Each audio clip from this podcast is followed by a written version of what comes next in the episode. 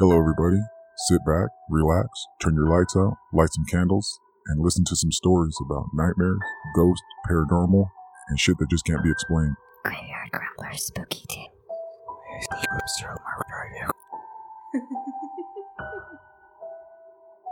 Hello everybody, and welcome to Graveyard Grumbler Spooky Tales. I am your host, Tino Romero Jr., aka the Graveyard Grumbler. And I have three chilling stories for everyone today. One is a hide-and-seek game that went horribly wrong.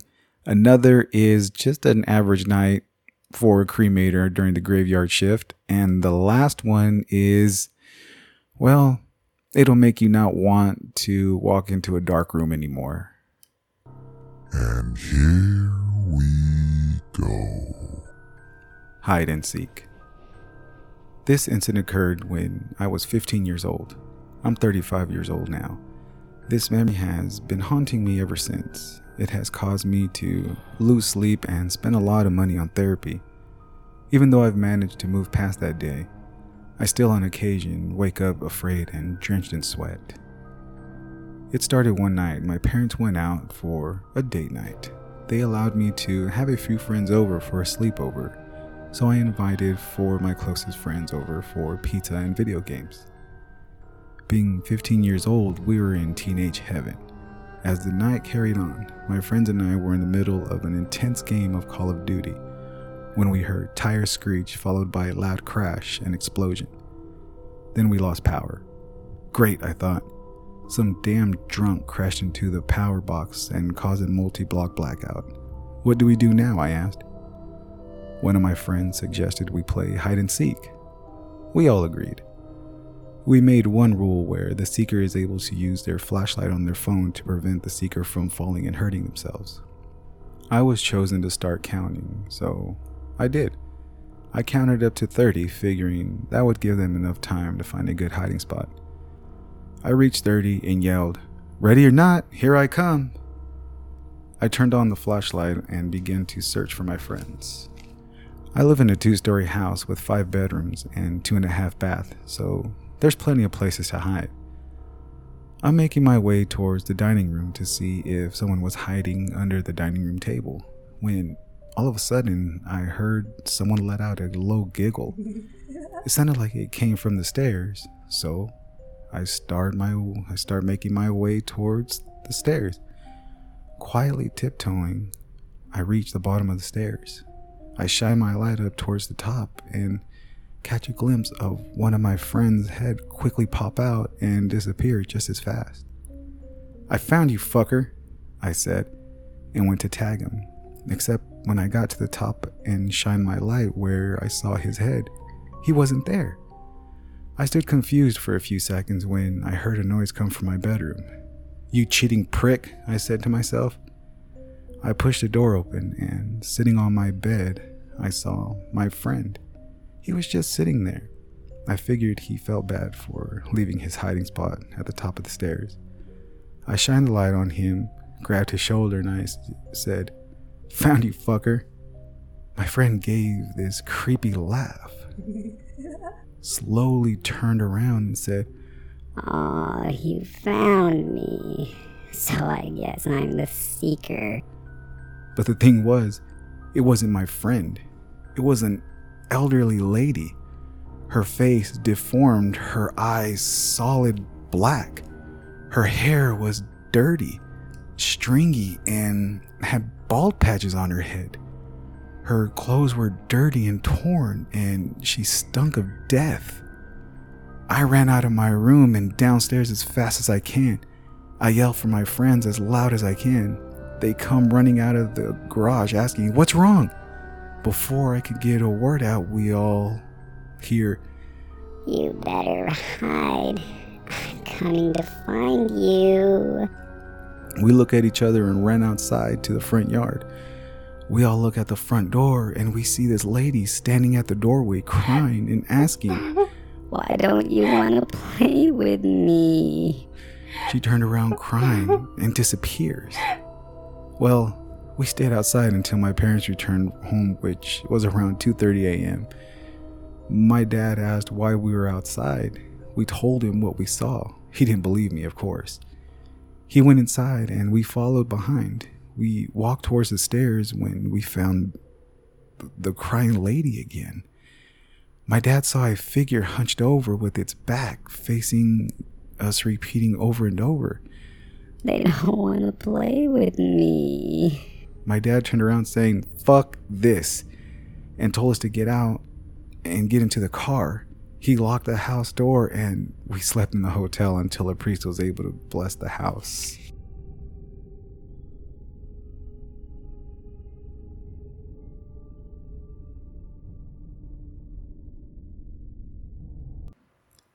Killing the dead.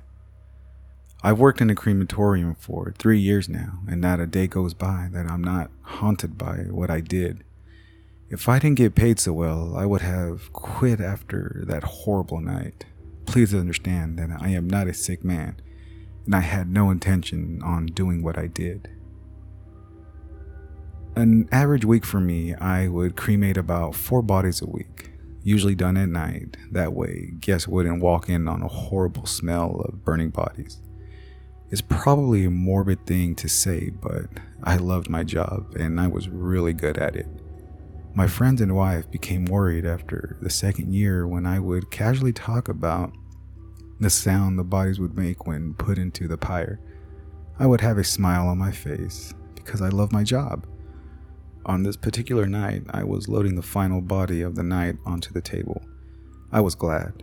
It was a long night and I wanted to get home and sleep. It was around 3 a.m. when the final body was on the table. I turned around to grab my clipboard when, out of the corner of my eye, I thought I saw the arm move. I blew it off and continued to check my clipboard to make sure that the body and the numbers matched. I clicked the button and the body started to sway into the pyre. I went and took a seat to make sure everything goes well. Right when the foot touched the fire, the eyes on the body shot open, and he let out the loudest, most painful yell I've ever heard. His arm struggled to get free from the straps, and he yelled, "Stop, please, I'm alive!" I stood there, stunned and shocked. I saw his face and the pain. He suffered badly with every inch of fire that engulfed his body. He begged me to help him, but I couldn't. I just stared in awe. In a daze, I had a grin on my face, and it got bigger the louder he screamed. Once the fire reached his torso, he no longer screamed. His eyes showed the pain and suffering he endured. His eyes were locked onto me. I could have been his savior, but I let him die. I enjoyed the show. My boss found out what happened by reviewing the security cameras. I'm hoping he can forgive me and he'll give me my job back when I'm released from the state mental health hospital. I really love my job. I really miss it. I really, really love my job.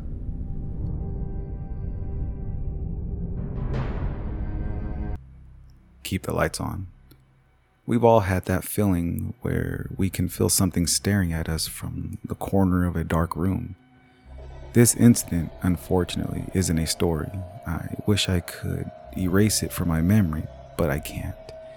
It haunts me every time I turn off my lights. Well, it was a warm night, and I was getting some housework done before I laid down and got some sleep. I finished washing up, turned off my bedroom light, closed my eyes, but couldn't fall asleep. I felt as if someone was watching me from the corner of my room. I thought I saw a person by my bedroom door. I swore I saw them fidget around. I blew it off, rolled over, and went to sleep. I got up around 3 a.m. to go and pee. Damn bedtime wine. As I walked to the restroom, my head snapped towards the bedroom door because I for sure thought I heard a moan come from that area. I stopped and stared into the dark for a few minutes. Didn't see anything, so I went to use the restroom and went back to sleep. This feeling kept going on for a couple more weeks when one night, I got home from a night out with my friends. I got home around 3 a.m. Yeah, I had to stay for last call. I got home and went to my bedroom.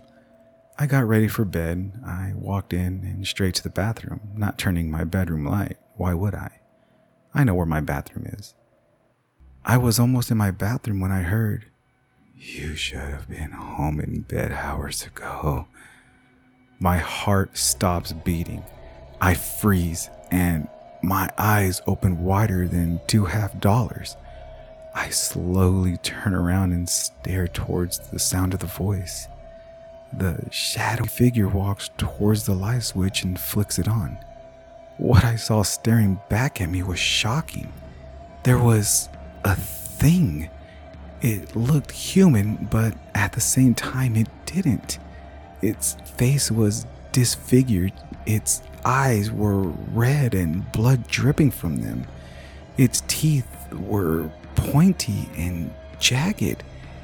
It hunched over. Its arms were deformed and it looked as if it couldn't extend them fully. Its bare chest showed open wounds, scars. Its ribs were poking out and it looked as if they would poke through the skin. The thing's feet were black from dirt and it was missing toes. Missing fucking toes. My eyes made their way back up to this thing's face. Its mouth was open and drool was dripping down his chin and onto my carpet.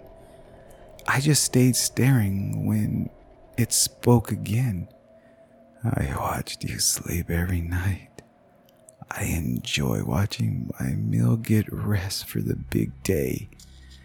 Now it's time to feast, and you're ready."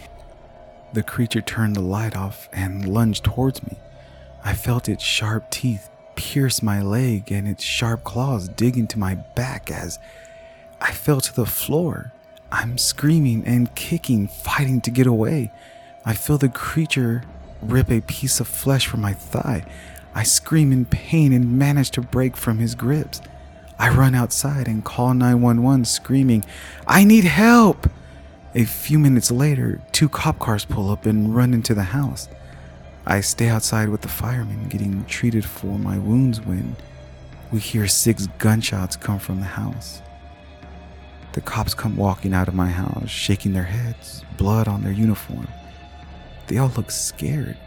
One of the officers approaches me and tells me, "Ma'am, that thing inside is dead. It attacked one of our officers and we had to shoot it multiple times. We don't know what it was, but you don't have to worry about it anymore." Since that night, I can't have any lights off in the house. I look in every corner, all the doors in the house are open, and lights inside linen closets. No more darkness. I received a phone call from one of the officers and he tells me that that thing was actually a man who was deformed. He sharpened his teeth to a point. He made claws from razor blades. He peeled his fingers to the bone. His muscles and skin healed around the makeshift claws, making them a part of his actual hand. He's been a suspect in several murders where he ate his victims and left their mutilated bodies to rot in their homes. He would remove all the light bulbs to make it more difficult for people to see inside the house. The officer said, "You are the only one to ever survive. You're lucky to be alive." I hung up and I cried.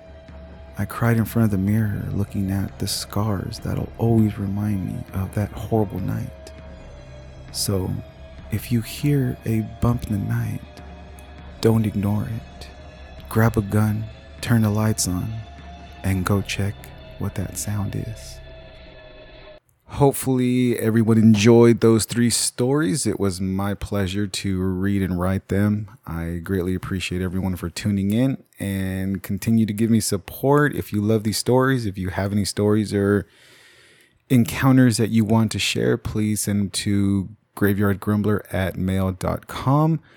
or DM me on Facebook or Instagram. My Instagram is Graveyard Grumbler Podcast, and my Facebook is Tino Romero Jr. Until then, sleep tight, let the bed bugs bite, and make sure your gun is always loaded. Thank you. Thank you for listening. It's time to blow out the candle and try to get some sleep. Remember, don't go investigate when you hear noises in the dark. We know what happens. Enjoy the night, enjoy the dark, and try to get some rest. This is the Graveyard Grumbler Spooky Stories. I am your host, Graveyard Grumbler. Enjoy your night. Graveyard Grumbler Spooky Tales.